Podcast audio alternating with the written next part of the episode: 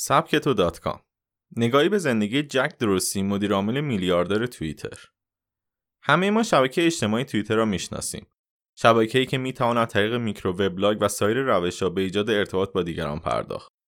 جک دورسی، مؤسس و مدیرعامل توییتر، در سال 2006 آن را به همراه دوستانش راه اندازی کرد. او که از همان اول نقش مدیرعاملی را داشت، در سال 2008 برکنار شد و توییتر را ترک کرد. اما در سال 2010 دوباره به توییتر با سمت مدیر توسعه محصول بازگشت و در انتها توانست دوباره سکان مدیریت توییتر را به دست بگیرد. او علاوه بر توییتر، استارتاپ اسکوئر که در زمینه پرداخت‌های موبایلی فعالیت می‌کند را تأسیس کرده است و حالا با ثروتی حدود 2 میلیارد دلار جزو میلیاردرهای آمریکا میباشد. در ادامه می‌خواهیم به زندگی او نگاهی بیاندازیم. پس همراه ما باشید. نوجوانی جک دورسی، مدیرعامل توییتر. او در دوره دبیرستان و تنها زمانی که 15 سال داشت شروع به یادگیری برنامه‌نویسی کرد و توانست یک نرم افزار ارسال تاکسی که شاید یک نسخه ابتدایی از اوبر یا اسنپ بود را طراحی نماید که در همان زمان شرکت‌های تاکسیرانی از آن استفاده کردند. او اوقات فراغت خود را به گشت زدن در فروشگاه‌های لوازم الکترونیک می‌گذراند یا با دوستانش مشغول فوتبال می‌شد. او که تجربه تحصیل دانشگاهی در دانشگاه علوم و تکنولوژی میسوری و دانشگاه نیویورک را دارد، همچون خیلی از کارآفرینان بزرگ دیگر هیچگاه نتوانست دانشگاه فارغ التحصیل شود. شکل‌گیری ایده توییتر. در سال 2000 ایده اولیه توییتر به ذهن او رسید و آن را اجرا کرد. ایده اولیه این فرصت به افراد میداد تا با گوشی بلکبری خود با دوستانشان ارتباط برقرار کنند و آنها را از اوضاع و احوال خود باخبر سازند. شاید بپرسید چرا بلکبری؟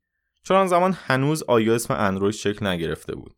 ایده اولیه زیاد برای افراد جذاب نبود. برای همین مجبور به کنار گذاشتن آن شد. پس از آن احساس کرد جای او در دنیای استارتاپ ها نیست و کارمند شرکت اودئو شد که یک ارائه کننده پادکست های صوتی بود. او در آنجا دوستانی پیدا کرد که بعد از تعطیل شدن شرکت در سال 2006 با هم توانستند ایده سرویس پیام رسان خود یا همان توییتر را دوباره اجرا کنند. آنها زمانی که به دنبال ثبت دامین توییتر بودند متوجه شدند کسی قبلا آن را ثبت کرده و مجبور هستند که $7000 بابت آن پرداخت کنند. جک در همان سال اولین توییت خود را ارسال کرد. تونستم تنظیمات توییترم را انجام بدم.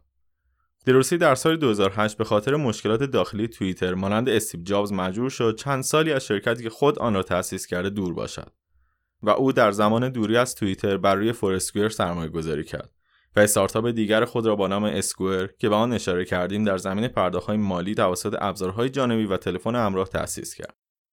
بازگشت به توییتر.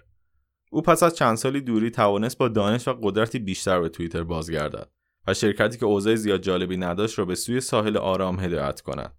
او در سال 2011 باراک اوباما را به گردهمایی توییتر آورد و مسابقه‌ای با او انجام داد. توییتر در سال 2013 در بازار بورس عرضه شد و طی ظرف چند ساعت از یک جوان استارتاپی به یک میلیاردر واقعی تبدیل شد. البته یادمان نرود که مدیرهای موفق از بحران‌هایی که پیش می‌آید ساخته می‌شوند و او در حال حاضر با بحران ارزش‌گذاری توییتر و حواشی آن دست و پنجه نرم می‌کند. جالب است بدانید او در ساختمان توییتر میزی ندارد و او را با آیپدی در دست در قسمت‌های مختلف می‌بینیم. سبک زندگی جک دورسی. جک مانند مارک زاکربرگ و دیگر استارتاپی‌ها علاقه‌ای به فرق فروشی ندارد و حتی بعضی‌ها او را در مسیر رفتن به شرکت در اتوبوس دیدند. او در مصاحبه خود با نیویورکر گفت: من دوست دارم در جامعه باشم چون یک نوع تحقیقات بازار برای من است. من در همین رفت آمدها رشد فیسبوک، اینستاگرام و اسنپ چت را دیدم. این مشاهده برای من عالی بود. انگار همه اینها برای من دوره آموزشی و کتاب است. او یک BMW سری 3 دارد و دلیل انتخاب خود را مهندسی بی‌نظیر آن می‌داند. البته خیلی کم پیش میاد که او را پشت فرمان ببینید. او علاقه زیادی به ماساژ دارد. برای همین مدرک حرفه‌ای آن را دریافت کرده. همچنین از علایق او یوگا، فشن و برندهای پرادا و هرمس است. برای همین بعضی افراد او را با طراح مد و فشن اشتباه می‌گیرند. او عاشق سفر و امتحان غذاهای جدیدی که با طبع او سازگار باشد هست.